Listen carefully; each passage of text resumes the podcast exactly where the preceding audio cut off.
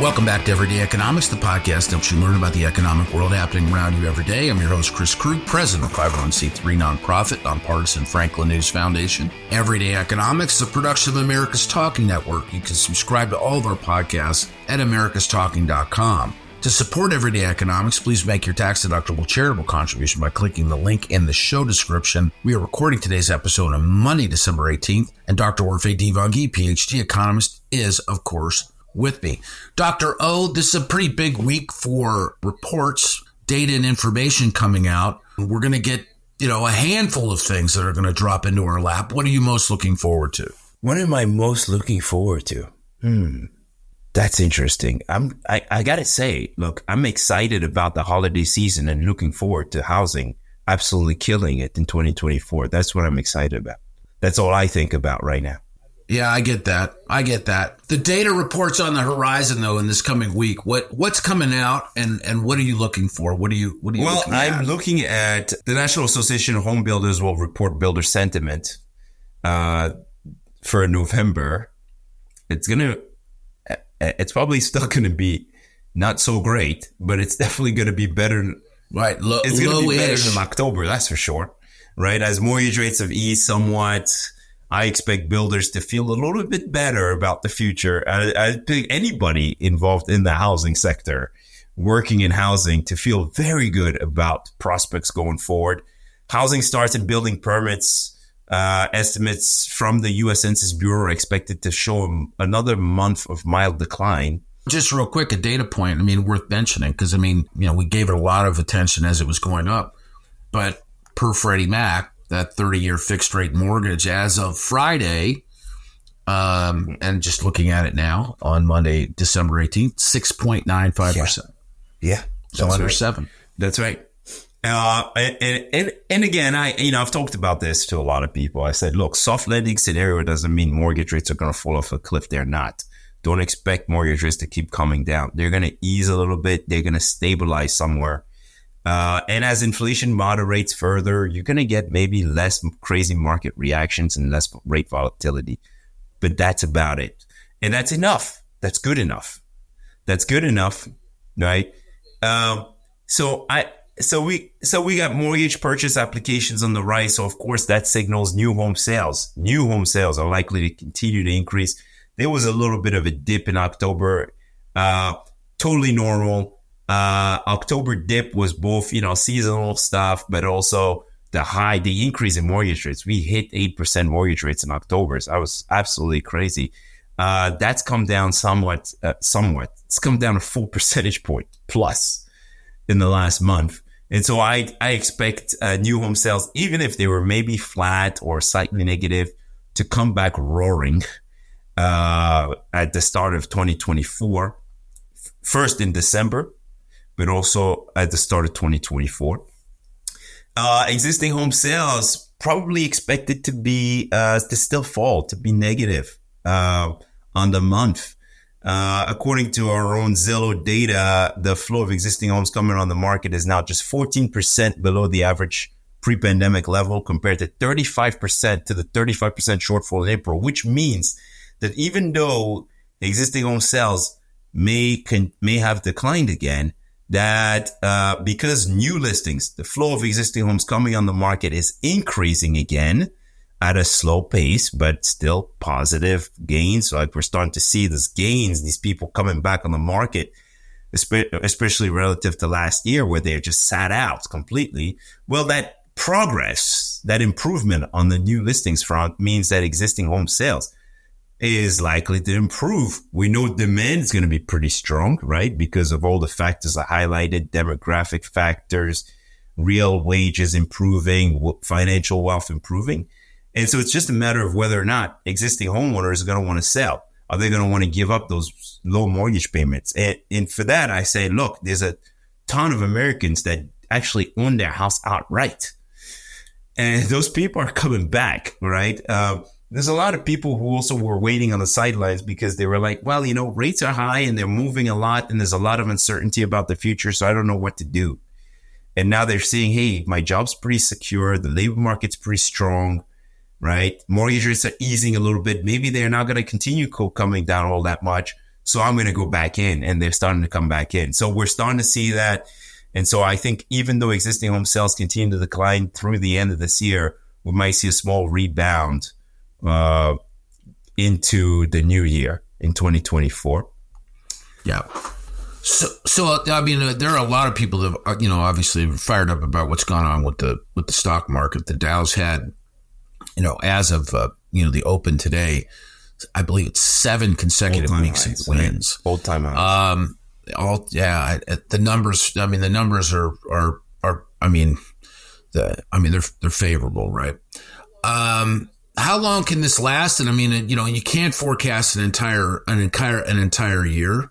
Um, but man, it seems like you know the trend's your friend until it's not. Yeah. This this is seems well, way yeah, I mean, way no, too hot. This is this was caused by a major uh, what I call overreaction by the market to to the Fed last week, right? So the Fed comes out and says, "Hey, inflation's moving in the right direction." And so because inflation is moving in the right direction, we're going to hold the line but they actually, in their summary of economic projections, started penciling in potential rate cuts, right, uh, for for next year. And uh, and and what's crazy about that is that uh, well, nothing crazy on the Fed's end. I think the Fed is doing the right thing in the sense that look.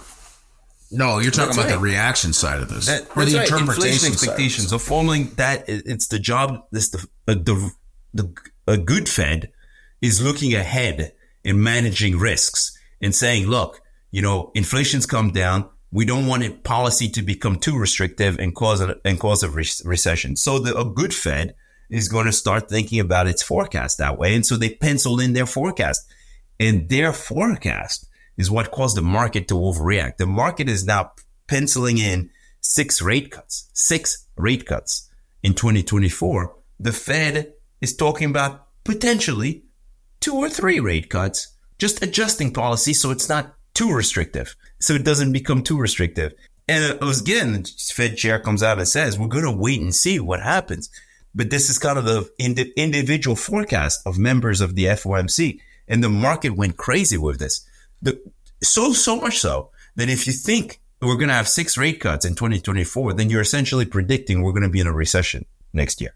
And so down, that's not actually good for Wall Street either right? It, it, like, it, if you really think we're going to get six rate cuts next year, then you're saying we're going to be in a recession. If that, if that downturn, that decline in economic activity, it, eh, eh, eh, it does not materialize, and we start to see stronger and stronger number, or we start to see inflation, disinflation stagnate a little bit, then the market will correct. Well, I mean, the way that it worked out, I mean, the way up, you know, to to the to the borrowing, the Fed borrowing rate that we have now was a what 20 month process was it 20 right. months of steady growth and now you know we've sort of hit this plateau and everybody's like feels like they've got a, a, a good understanding of the ground and now we're going to take some stair steps down I mean, the Fed said three. I've well, heard they, analysts they, they didn't on, even say it, right? You know, it's just the individual, right? You know, the For, individual members. For, it's yes. like, hey, I look at the right. activity, and this is what I'm thinking, right? This Fed group though has telegraphed a fair amount of information, so I, I think that maybe you know that that that, that the number three in terms of the number of cuts, since that's been um, sort of either mentioned or included in Fed notes.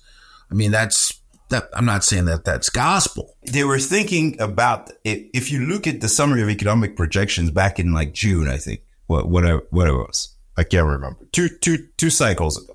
It was it was essentially sim, it was similar to this one. This one this one includes an extra cut, and then they changed it. They raised it in September when they realized that economic activity was too strong, right? And they re, they revised it up. So they do that all the time. They make these revisions all the time right? It, it, it, and they change the revisions based on the information they have at the time. And so, and so it's what I think is absolutely interesting. And the market usually runs with it, but doesn't, doesn't run that far. I think there was a lot of pent up anxiety, people waiting for the cycle to be over to, to have some confirmation that the Fed would not be raising anymore and that the Fed would be prepared to cut you know, and that anticipation is what caused investors to go absolutely crazy. And unfortunately, financial and credit conditions are easing rapidly as a result of that.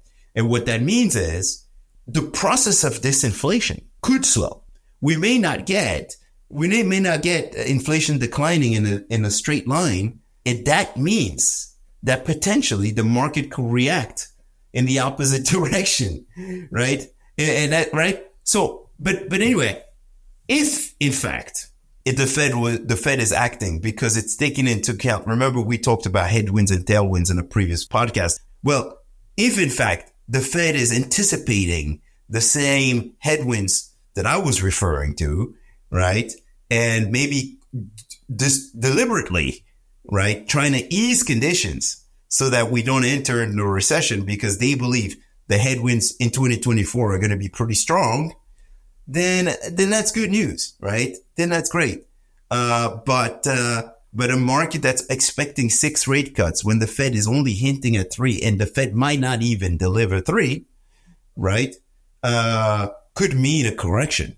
Yeah, I mean, and and and, and I would say like you know that it's anyone's guess, but I think it might be fair to say that at this point, at this point, it's anyone's guess. I mean, there are a lot of factors that could that could pull the levers up or down. We could get we could get more cuts. We could get fewer cuts. We could get an well, increase. Well, I don't think we're going to get an increase. Let's not go that far, Chris. I don't think we're going to get an increase. And the reason I don't think we're going to get an increase is because inflation expectations are, are, are falling and the labor market's still cooling.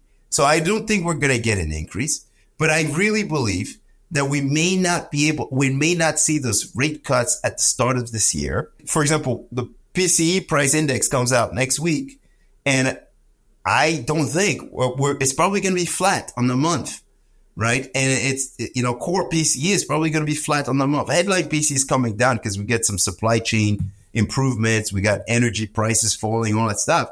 But core might core might not be moving down fast enough. And so if if it doesn't, then you're not going to get that rate cut at the start of the year, right? Like the market anticipates. And, and by the way, for the market, let me just say this. If you believe there's going to be six rate cuts in 2024, then you believe we're going to be in a recession. And that's not good for Wall Street. It's just not. So I, I think, you know, I hear these commentators, and analysts cheering the rate cuts. But let me put it this way again. If you believe we're going to get six rate cuts, it's because something's severely broken with the U.S. economy and that the consumer is struggling, and that's not good for Wall Street.